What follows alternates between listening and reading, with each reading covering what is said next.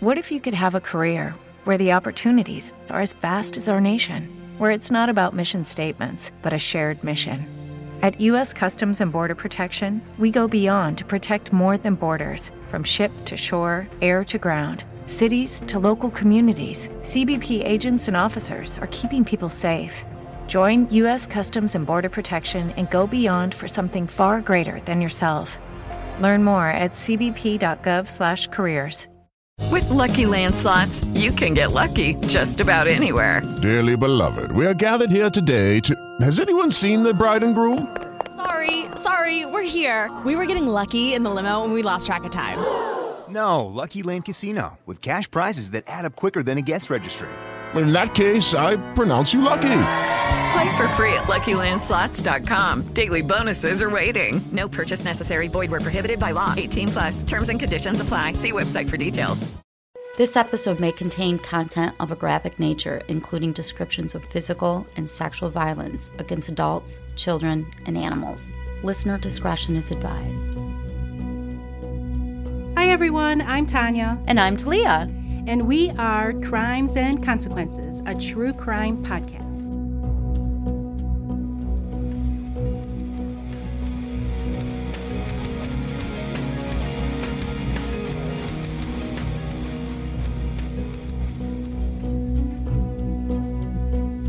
Hi, Talia. Hey, Tanya. How you doing today? Okay, let's you- come on. Can we just not? Can we just skip all that shit? All right, let's skip it. Is this a regular or patron? This is a regular episode, Oh. so welcome back, Oh. everyone. I'm doing great. Thank you for asking.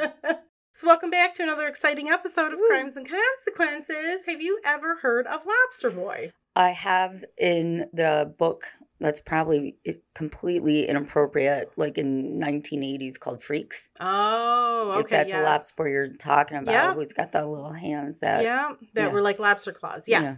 Yes, his name was Grady Stiles Jr. And he was born in Pittsburgh, Pennsylvania in 1937. And he would grow up obviously to lead a very interesting life. He Mm. was known as Lobster Boy due Not to a name I I would ever want. I know. To be known as. He had a rare medical condition that ran in his family. It was genetic. And the condition is called ectrodactyly. And it is commonly known as lobster claw syndrome. Like I said, it's genetic, it's very rare.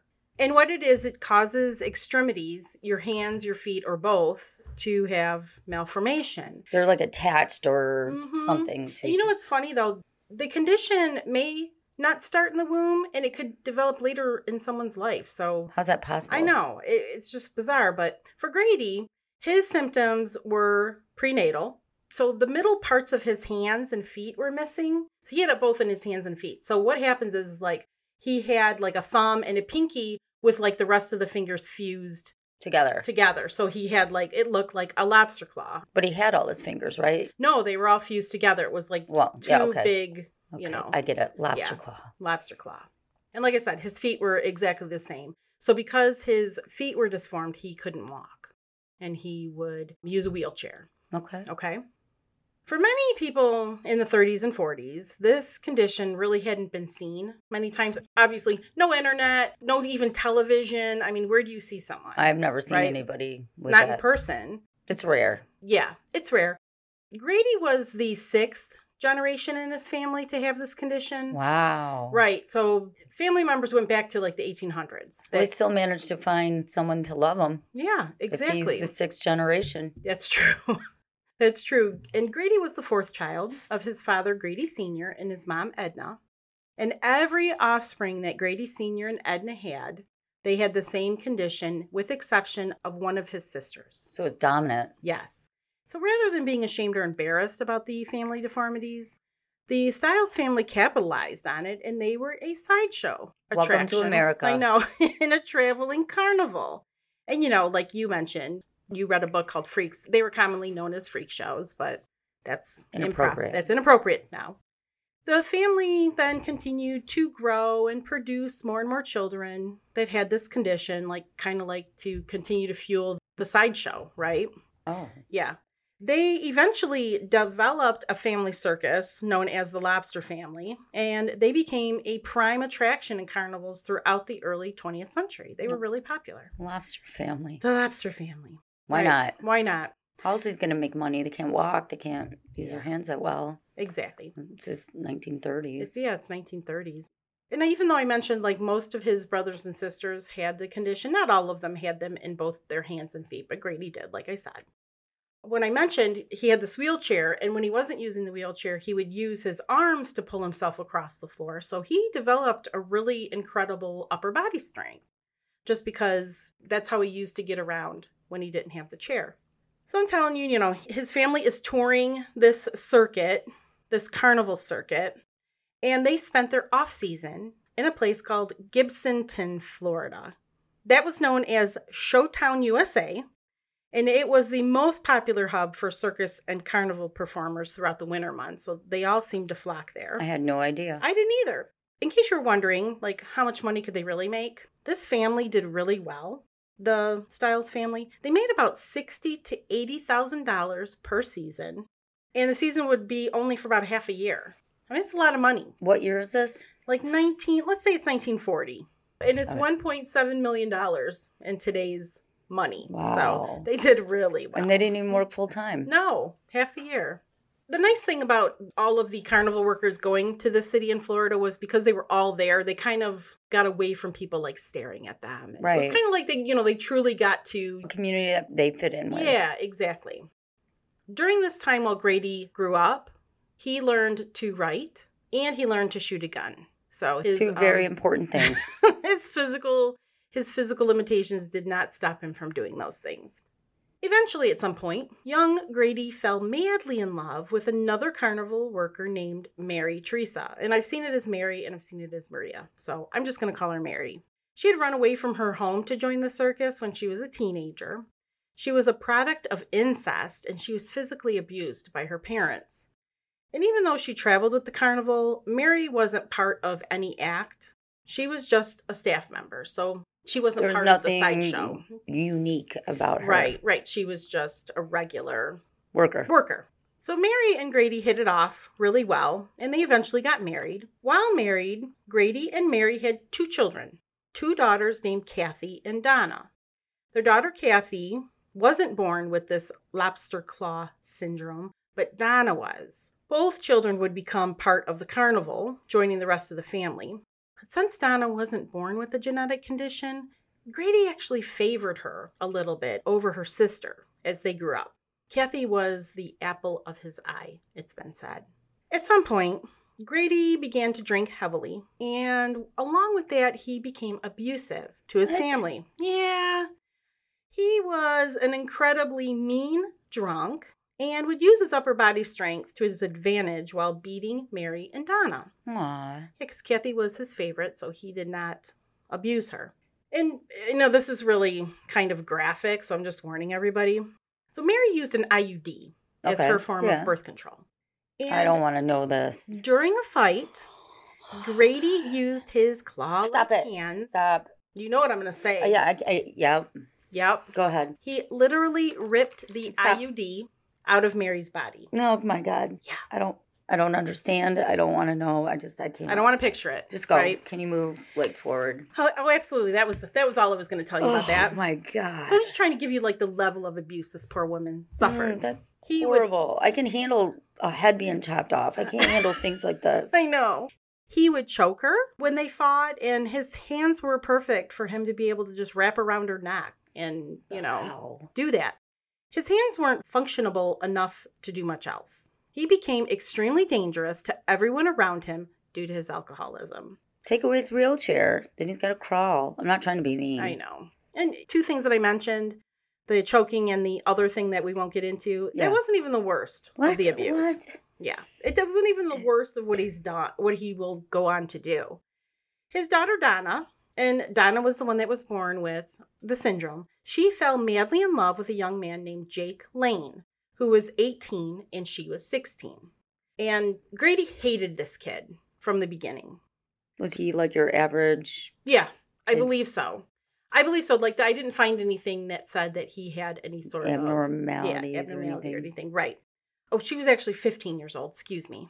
When she became engaged to Jack, they were planning their wedding, and Grady felt the need to put a stop to this relationship altogether. He was like, "Nope, He asked Donna to break off the engagement, but she said, you know, she loved Jack so much and she refused to do what her father told her to do. So the reason why Grady despised him is because Donna was underage, but on the day before his daughter's wedding, Grady met up with Jack. And there's two different versions of the story. One said that Grady invited Jack over under the ruse he was going to bless the marriage between Jack and Donna. And the other theory is that Grady went to Jack's home to give him the blessing. So I'm not sure exactly Okay. where this incident happened.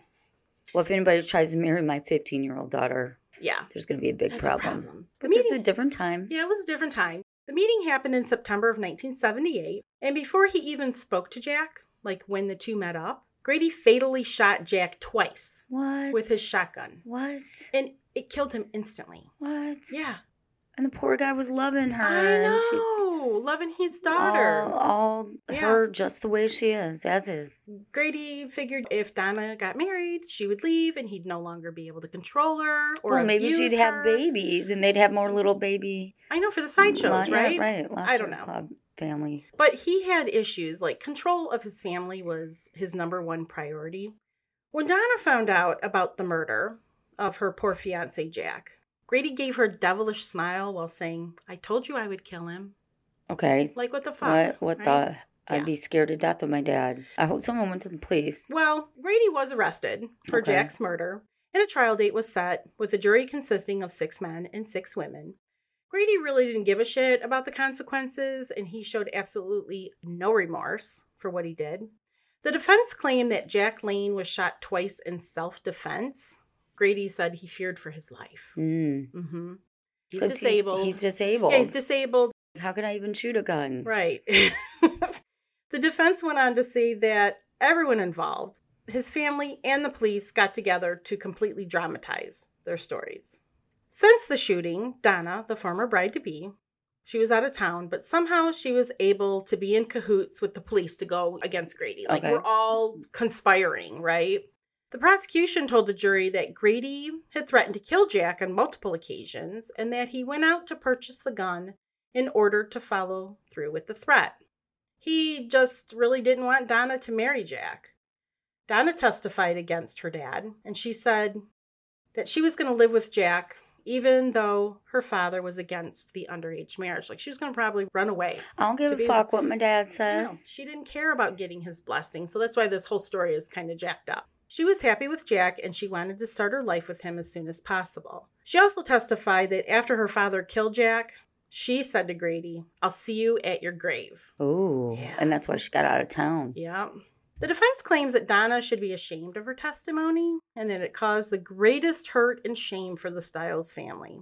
The defense attorney, his name was Anthony DiCello, told the jury to visualize all of the love and compassion that this poor soul has for his children.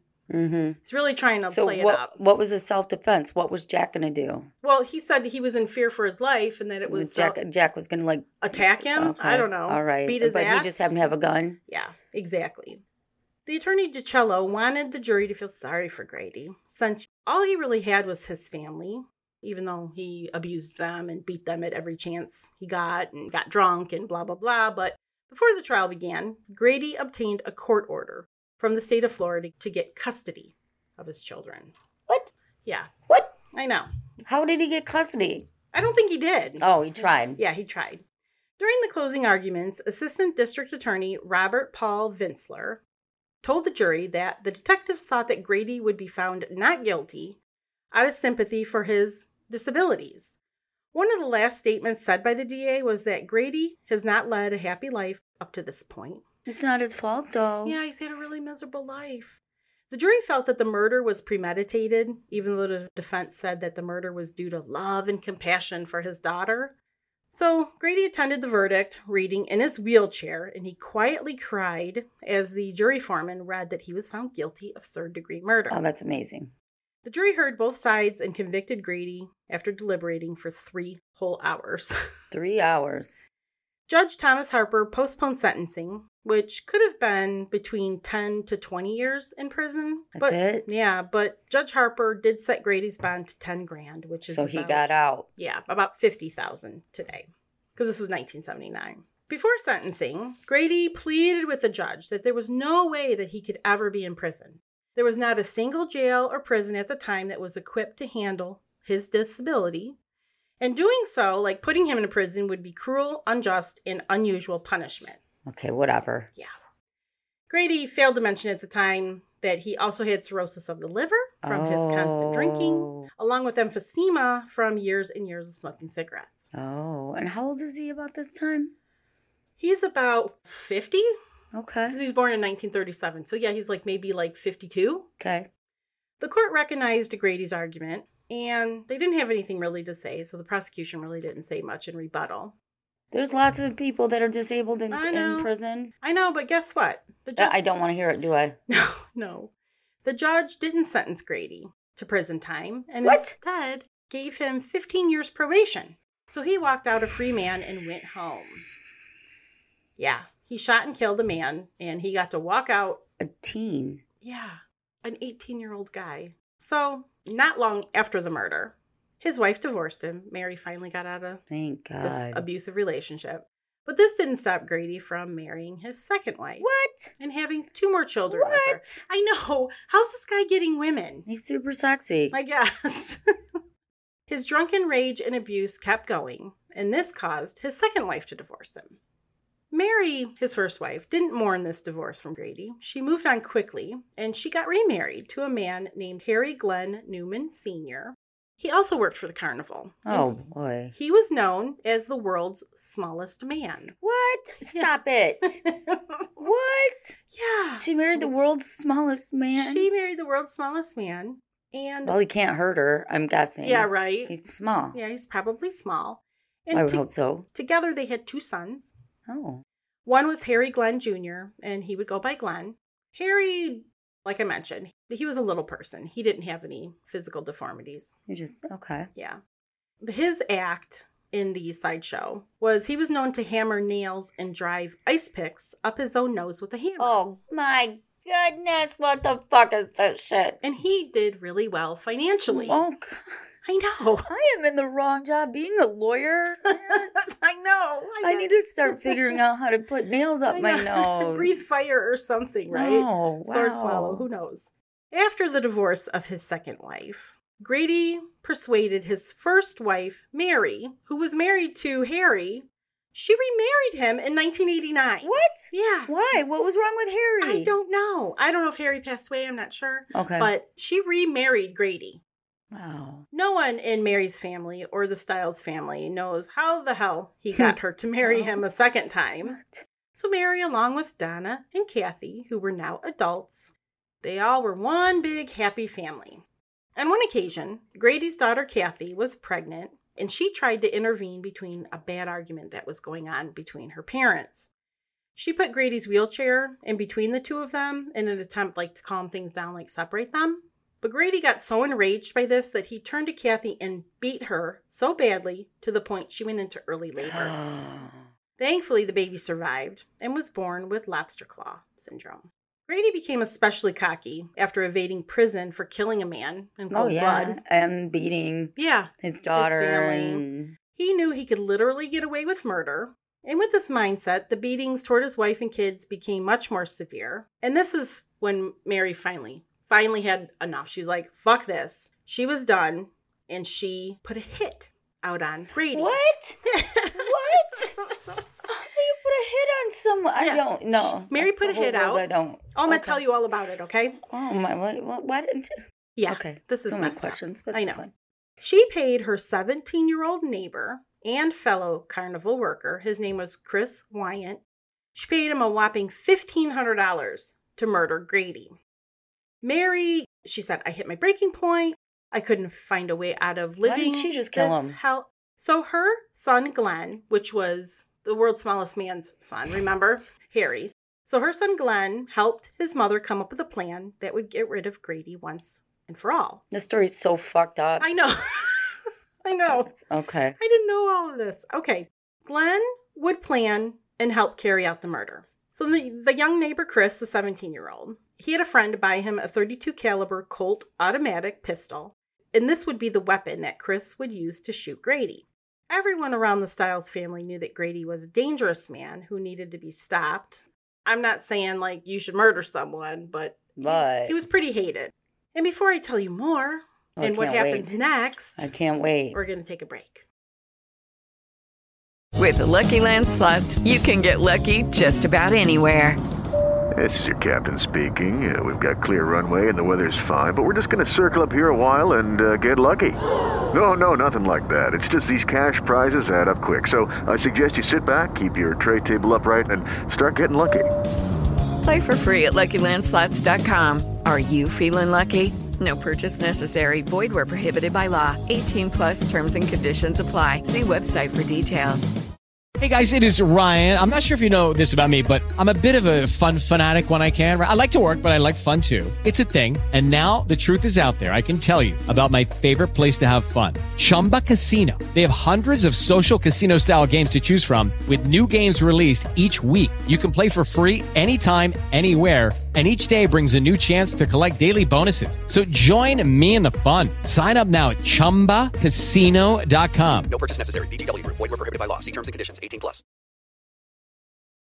On the night of the shooting, which was to take place in November of 1992, neighbor Chris peered into the window and he saw Grady watching TV in his underwear. Oh, that's nice. Chris entered the Stiles family trailer with his 32 caliber gun and he shot Grady at point blank range, killing him instantly. Hmm. Grady was 55 years old. The police had a very long list of suspects to work through. and Because they- he was an asshole. yeah, everybody hated him. And they eliminated each suspect one by one. They knew he had lots of enemies. He was hard to get along with because he was just such an angry alcoholic. He'd get drunk and be pissed. He's a and, dick. Yeah. And he knew he could get away with so much shit. Like, I mean, he could literally kill someone. He just had a terrible reputation. Up until his death, he was still making money from the circus and the carnival. Why are they living in a trailer? Which I'm surprised because it's 1992. Did they still What? have these sideshows? No, I don't that's- remember that's- this. That's so politically not correct. No, it's not. Maybe I Mhm. know it doesn't seem right, but he did. The medical examiner noted in Grady's autopsy that he was shot in the back of the head. Surprise! With the police using their process of elimination, the suspects came down to Grady's family. Had to be someone in the family. When the surviving members of the Stiles family were questioned by police about Grady's murder, not a single one of them denied that they really wanted to murder Grady. They knew that he would need to die in order for them to be free. yeah, in order for them to be free, and you know that way he couldn't hurt anyone else. They had to kill him. seems like they could have found a different way, I know. less obvious. I'm just right? I saying. don't know. Get him real drunk. I'm never mind. I'm not gonna You're not going to plan a hypo- murder. Hypothesize. Mary said to the detectives that Grady was going to kill her and her family, and she believed that like wholeheartedly. I'm sure.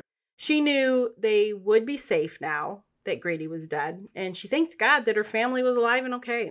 And back then, they were like with domestic violence and all Yeah. that battered wife syndrome that was still kind of Knew yeah. Yeah. Yeah, it's going to come into this story. in Oh, a little bit. wow, spoiler Yeah, alert. I know, spoiler alert. Despite how true Mary's statement was to the police, when police questioned Glenn, he was forced to take a polygraph test, which he failed miserably. He was forced. Yeah, apparently. They can't really force you to. I didn't think they could. They can't. No, but he took one. Okay. Well, After that, he was taken into an interrogation room and the pressure was applied, which he cracked. yeah. He's 17. Yeah, and he spilled the beans, confessing to the entire plan. During the confession, Glenn told investigators every step of the plan between him, his mother Mary, and the neighbor Chris. He just spilled his guts. After the confession, detectives drove back to Gibsonton to pick up Mary at her home. The police said that they spoke with Glenn and they needed her to come down to the police station to straighten out some facts. Oh shit. you know, you need, I need you to come.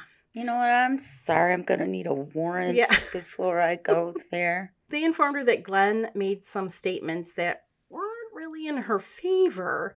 And, you know, they really needed her side of the story. But they also made sure that, obviously, Mary knew her constitutional rights. They read her, her Miranda rights. Mary was visibly upset by all that was happening.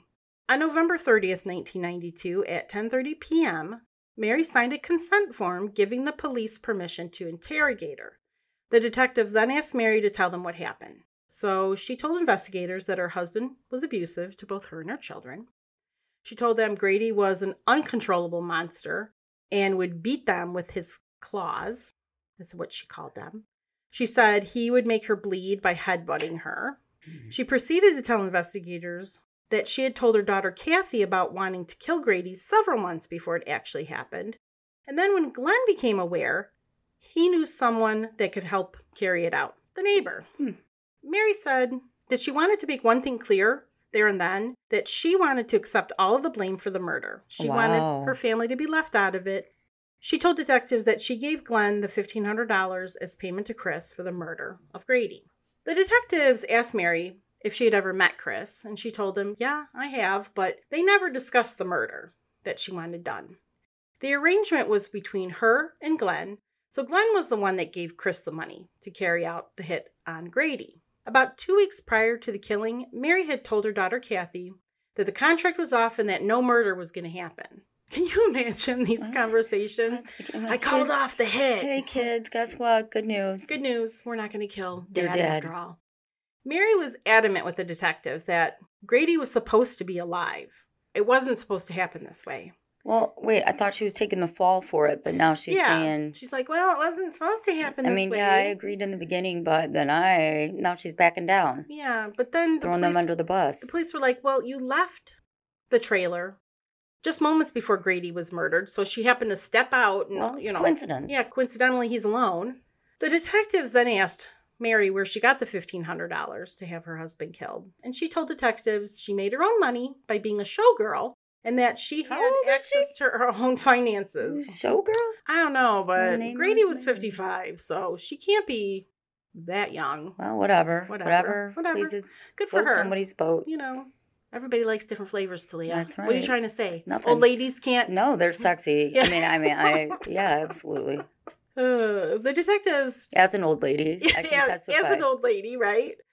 The detectives asked her, "Why didn't you just divorce Grady like she Hmm. previously did?" well, why did you divorce him and remarry Grady? Yeah, right. Mary said that he threatened to kill her if she did, and the abuse was much worse than it ever had been in the past. I believe it. Yeah, me too. That same day, Mary was charged with first degree murder, and she was also charged with conspiracy to commit first degree murder. Her son Glenn was indicted with the same exact charges, so Mm. she wasn't going to get away with taking all the blame. Chris, the neighbor, he was taken into custody on December 1st. He was advised of his rights, and then he declined to make any statements and requested an attorney. Smart. Yes. The detectives then went on the search for the murder weapon. They found a trailer that belonged to the guy who gave Chris the 32 caliber Colt gun, and they found the gun in the middle of a swamp-like woods next to a palm tree. Hmm. The gun was still loaded when it was taken into evidence. Chris was arrested and charged with first-degree murder and conspiracy to commit murder. So all The three first of them degree- were. Yep, all three of them. Due to the nature of the cold blooded crimes, all of them were held without bond. None of the three defendants took any sort of plea deal, and they all chose trial by jury. The state of Florida decided not to seek the death penalty in all three cases. The cases were assigned to Judge Barbara Fleischer, and she had a reputation of being sympathetic to abused women. Mary and Glenn were represented by a young criminal attorney named Peter Catania. He originally was only going to represent Mary, and he later took Glenn's case pro bono. He soon realized that the case was too large for one attorney. These are Probably a two- fucking mess. Two murder. yeah. I mean, these are murder, you know, charges here. Yeah. So he brought on another attorney named And wouldn't that be kind of a conflict of interest like that? to represent both, of them. Yeah, I think they guess had that separate they'd trials. sign on I don't know. favor. I guess he brought on another attorney named Arnold Levine to help. Levine was a well-known attorney, and the media loved him because he always represented like high-profile cases, and he won them a lot. And he wanted the publicity. Yeah, he knew that this case was going to cost a lot of money for Mary, so he also took the case pro bono because But he got a lot Like you said. of news. Oh, yeah, a lots lot of of, media attention. attention. so he didn't care. He got like free advertising. I do it too. hmm Mary and Glenn filed for battered spouse and child syndrome defenses. The battered wife syndrome had never been tried as a defense in a murder for hire case in Florida before, so Levine had to prove that Mary feared for her life and was so intimidated by Grady that killing him was her only And- way out. Yeah. He felt they could win the case, without a doubt. The first of the trial, though, would be Glenn's. Detectives testified that Glenn failed the lie detector test. I didn't think they could do that. Yeah, it's not admissible. Oh, and because they did it, because polygraph results can't be admitted as evidence, Judge Fleischer ruled a mistrial. Absolutely. Mm-hmm. That was really stupid of them. Yeah, I know. I'm like, What? what? They fucked that whole case. I mean, that's like law school first year. Yeah. I know. Hello. Hello. Chris, the neighbor, Chris Wyant, his trial date was set to begin in January of 1994. His lawyer was court appointed and was not known to be the best, like what Mary and Glenn had. And he can't use that defense. No, he can't. Chris's mother, Janice, was present for her son's trial, along with Chris's six year old sister. I don't think that's Mm, quite why- appropriate. why- Why are you bringing a why- six year old? what? Anyway, the prosecution touched on the fact that Chris didn't just shoot Grady once, he instead kept shooting and shooting and shooting. No. While sitting on the defense side of the courtroom, Chris showed no emotion or remorse for what he did. He felt that what he did was right in order to save the surviving members of the Stiles family. Assistant State Attorney Ron Haynes had a very strong case against Chris and portrayed him to the jury as a hired assassin and a person who was born to kill Oh, okay. the theatrics. Well, he's a hired assassin, though. That's true. He relayed that there were two plans originally. One was to shoot Grady outside of a lounge in Gibsonton, but that didn't happen since Grady only went there during the daytime. The other was to make the murder look like a home invasion gone awry. That would have been a better idea. That would have been a better idea. Witnesses were called by the prosecution, and one person in particular was Grady's neighbor, Marco Eno, who was the first person Mary went to with her murder for hire plot, but he Oh. declined. Oh, Yeah. He- She's like, hey, you want to kill Grady? He's like, hey, hey, can I get a cup of sugar? And then I have a question for you, real quick. I gotta, I gotta find out. Would you be interested in I would something? murder somebody. for I got a money. business enterprise for you. What the hell? You want to make a few extra bucks? Eno was asked about the night of the murder. He lived nearby and heard everything that happened when the murder occurred. He said that around 11 p.m., he heard someone yelling and that Grady kept saying, Get the fuck out, you son of a bitch. Then came four shots. He was the person who discovered Grady's body, and he saw Chris leave the trailer after the shots were heard. During the witness testimony, Chris was described as seeming to be bored with the whole ordeal. The murder- I've been in court. Yeah. And I've been bored too, but not with my own murder trial. Yeah, for not the with me, record. yeah. Medical examiner was called to testify and said that Grady was shot three times. Two shots were fatal. Either one of them could have been the kill shot. One of the bullets went straight through the brainstem and hit the base of his skull. The third bullet entered and chipped the skull and exited. Testimony throughout the trial only took about a day and a half. The jury hung on to every word from the prosecution's mouth during closing arguments, and they deliberated for six hours. And that's not good for Chris. No. On January 20th, 1994, Chris, who was originally charged with first degree murder, was found guilty of second degree murder with a firearm and conspiracy to commit first degree murder. He was sentenced to 27 years in prison for his crime. Next trial was the main event the trial for Mary. Mary's attorney filed for a speedy trial, but what he didn't know was that Judge Fleischer, her schedule was full for the next 90 days, and she was supposedly the judge that was sympathetic to battered. So when he filed for a speedy trial, he got a, they got a different judge, Yep, didn't they? Yep, they got a different judge. Mm. It was Judge M. William Graybill, and he was known to be a real hard ass. During her trial, Mary cried quietly at the defense table. The prosecutor was Ron Haynes. He presented a very similar case as he did with Chris, and Chris was called to the stand to testify against Mary. Oh, it's- wow. I know. He That's told the- maybe why he only got 27 years. maybe. He told the jury he was brought into the plan that Mary and Glenn had already cooked up. He went through with the murder while being high. This was a new detail, and Mary's defense team did everything they possibly could to poke holes in the new alleged story. The state rested, and it was time for the defense to make their case. It Since doesn't matter if you're high or not. Anyway. yeah, no, I know, It's not diminished capacity. no, of course, you know what They you're have- doing. Have people are high out there. Mhm. Not me. Yeah. Maybe he had to get hide in order to do it. I Right. don't know.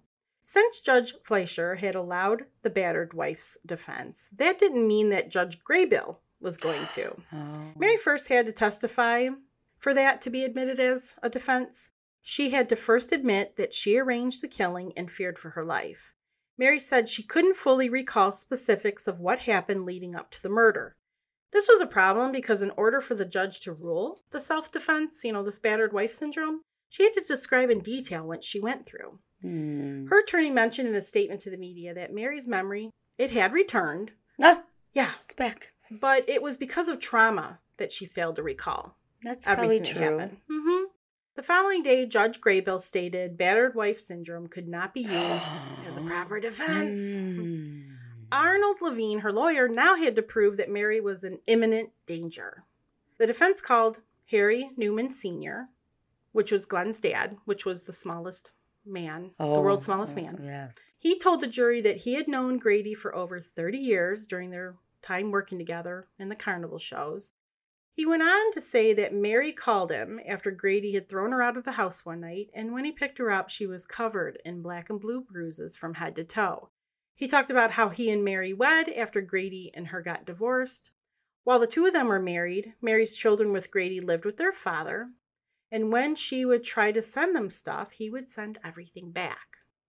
But you just said the word imminent, right? Yeah, And we know what that means as lawyers. yes. Immediate. immediate, instant. Yeah. When the murder happened, Yes. she had to been in immediate danger. Lastly, Newman told the jury about the time that Grady pulled out a sawed off shotgun and put Ooh. it to Mary's head. Not only did he put the gun to her head, but he also hit her with the gun and tried to sexually assault her with the shotgun. Neighbors testified for Mary during her trial and said they would hear blood curdling screams coming from the Stiles home on occasion. It was no secret that Grady was a very abusive alcoholic and he mistreated his family on a regular basis. He used his upper body strength to throw himself on the floor and would use his claw like fingers as weapons to choke, slam, and beat his family.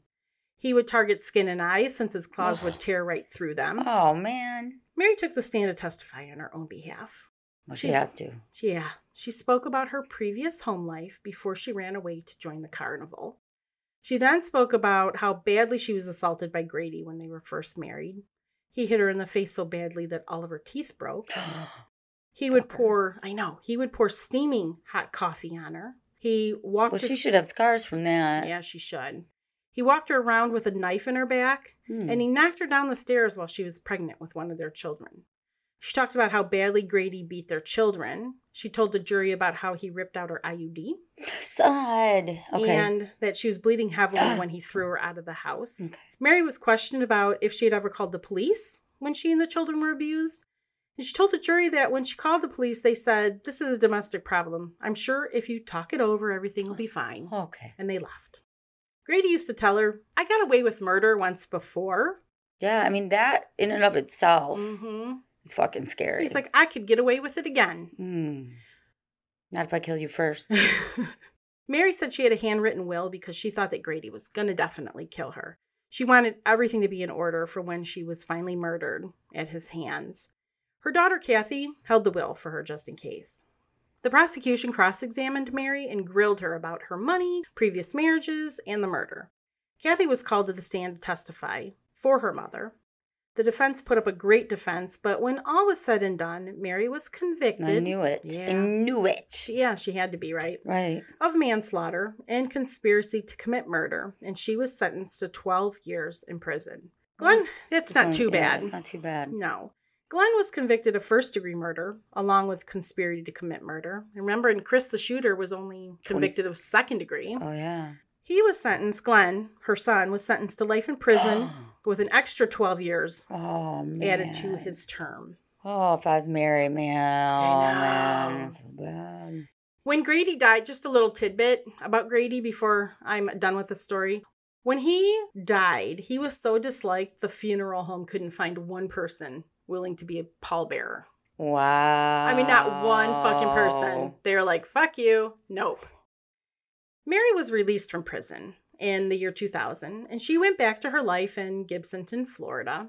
Since her release, she wanted to stay out of the public eye, and her current whereabouts are unknown. Chris was released in 2009, and he also has been living off the radar. Not sure where he's at. His whereabouts are unknown. And unfortunately, Glenn died while in prison He in did? 2014. Yeah. Couldn't have been that old. Couldn't have been that old. Wow. This is my sad, sad story. I don't even know what the fuck to say about this I crazy know, stuff. This is wild, Like, right? what? What the hell? What Lots of twists and turns in that story. the hell? He thought it was just going to be about one murder. Nope. No, it's I about don't- murdering I- the murderer. I don't even know. I don't even know what to say about the crazy twists and turns. I know, it's wild. Thank you, Talia, for listening. And thank you, Thank everyone, you. for joining us this week. Yes. If you haven't already, Subscribe. please hit that subscribe or follow, Follow. button, por favor. And or like us, whatever. Yeah, whatever it we don't- is. We don't know. do it all. Just do it. Just do it. It's you know, it takes you like a millisecond. Yeah, and you can write a nice review somewhere Yeah. too. Not a bad one, Yeah. because we'll fuck with you. Yeah. We'll do a review, the fucking review. I know, right? hmm We haven't done one in a while. Yeah, We're we'll gonna have to, have to. dig through them and see what we can come up with. We are on social media at Hardcore True Crime on Facebook and Instagram. And if you would like even more More. stories from us, you can join our Patreon. Yep. It is patreon.com slash TNT crimes, Like dynamite. like dynamite TNT. Or you can go to Apple Podcasts if that's where you listen, and you can subscribe there. It's the same episodes. Yep. What else? And if you subscribe, not only do you get extra episodes, but you get the weekly ones early Yeah. release and ad free. Ad free. God. so check commercials. it out. Yeah. We have a website, crimesconsequences.com. Yeah, take a gander at that. Take a gander. Who the fuck says I that? don't know. My grandma. I don't know. Oh my gosh. I don't know. Yeah, I'm getting old, Leah. Take you a know. gander at that. so I don't know. This is all poppycock. Getting old. So until our next episode. Don't kill each other. Bye. Bye.